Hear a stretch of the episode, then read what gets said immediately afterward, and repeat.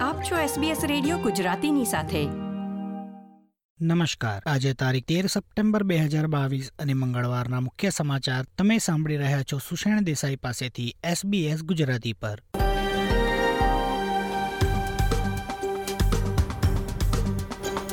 આજના મુખ્ય સમાચાર. નવા રાજાની છબીવાળા સિક્કા આવતા વર્ષે ચલણમાં આવશે. વધતા વ્યાજ દરોને લીધે લોકોએ પોતાના ખર્ચમાં ઘટાડો કર્યો. અને સિડનીમાં શનિવારે યોજાનારા બે મોટા કાર્યક્રમોને પગલે પાર્કિંગની સમસ્યા સર્જાવાની મોટી શક્યતા.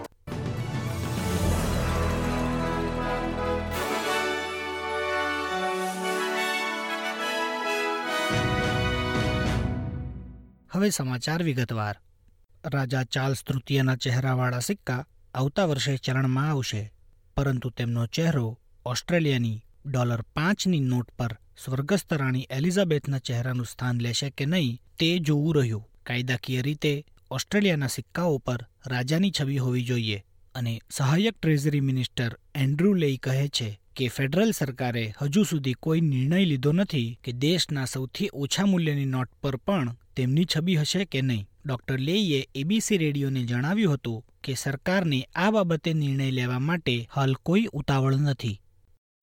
તાજેતરનું ઉપભોક્તા સર્વેક્ષણ સૂચવે છે કે લોકો વ્યાજ દરમાં વધારો અને જીવન નિર્વાહ ખર્ચ વધતા તેને અનુલક્ષીને ખર્ચ પર અંકુશ મૂકી રહ્યા છે.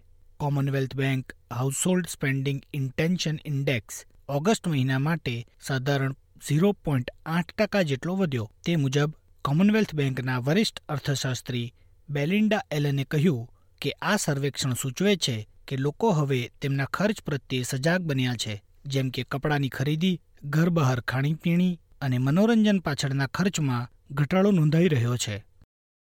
વરસાદને પગલે એક હજાર જેટલા પાર્કિંગ સ્પોટ બંધ થવાની શક્યતા છે. તેને આધારે શનિવારની રાત્રે એએફએલ અને એનઆરએલની ફાઇનલ મેચો પહેલા અધિકારીઓ કપરી સમસ્યા માટે તૈયારી કરી રહ્યા છે. સિડની ક્રિકેટ ગ્રાઉન્ડ અને નજીકના એલિયાન્સ સ્ટેડિયમ ખાતેની રમતો રોગચાળાની શરૂઆત પછી સિડનીમાં સૌથી મોટી બેક ટુ બેક ઇવેન્ટ હશે, જેમાં લગભગ નેવું હજાર લોકોને આવવાની અપેક્ષા છે. પરંતુ Greater Sydney Parkland Trust Act બે હજાર બાવીસ હેઠળ સિડની ક્રિકેટ ગ્રાઉન્ડ અને એલિયાન્સ સ્ટેડિયમ સામેના ઘાસના મેદાનો પરની લગભગ સાડી છસો જગ્યાઓ પાર્કિંગ માટે માર્ચમાં બંધ કરી દેવામાં આવી હતી. લોઅર કિપેક્સ વિભાગ પણ હાલ બંધ હોવાથી બીજા ત્રણસો પાર્કિંગ સ્પ્લોટ પણ ઉપલબ્ધ નથી. આમ, માત્ર સિડની શોગ્રાઉન્ડ્સ ખાતે નવસો ગાડીઓનું જ પાર્કિંગ ઉપલબ્ધ હોવાની શક્યતા છે.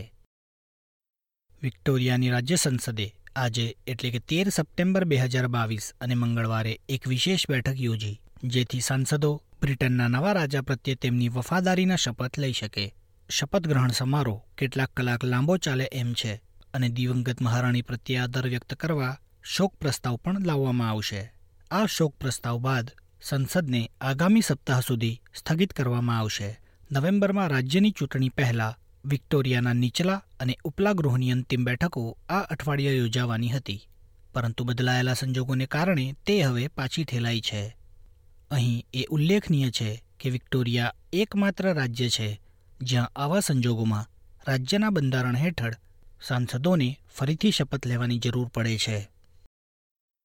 એક નવા અહેવાલમાં જાણવા મળ્યું છે કે અસુરક્ષા અને આવાસની ઉતરતી ગુણવત્તા વૃદ્ધ ભાડૂતોને અકાળે એજ કેરમાં ધકેલી રહી છે. એંગ્લિકેર ઓસ્ટ્રેલિયા દ્વારા પચાસ વર્ષથી વધુ વયના પાંચસો લોકોના રાષ્ટ્રીય સર્વેક્ષણમાં જાણવા મળ્યું છે કે લગભગ અડધા વૃદ્ધ ભાડુઆતો ગરીબીમાં જીવે છે. તેઓ પોતાની માલિકીના ઘર ધરાવતા લોકો કરતાં આવાસ પાછળ વધુ ખર્ચ કરે છે. તેનાથી એ તારણ પણ નીકળ્યું કે લગભગ નેવું ટકા લોકો વધતી ઉંમર સાથે ઘરે જ રહેવા માંગે છે. ત્યારે ઓસ્ટ્રેલિયામાં વ્યાપક હાઉસિંગ કટોકટીને કારણે ભાડેના મકાનમાં રહેતો વૃદ્ધો માટે તે લગભગ અશક્ય જ બની ગયું છે. જ્યારે પોતાની માલિકીના ઘરમાં રહેતા પંદર ટકા વૃદ્ધો ઘરે રહેવા માટે થતા ખર્ચને મુખ્ય પરિબળ ગણાવે છે, ત્યારે ભાડે રહેતા વૃદ્ધોમાં આ આંકડો સિત્તેર ટકા જેટલો ઊંચો છે. આજના સમાચાર સમાપ્ત થયા. ધન્યવાદ.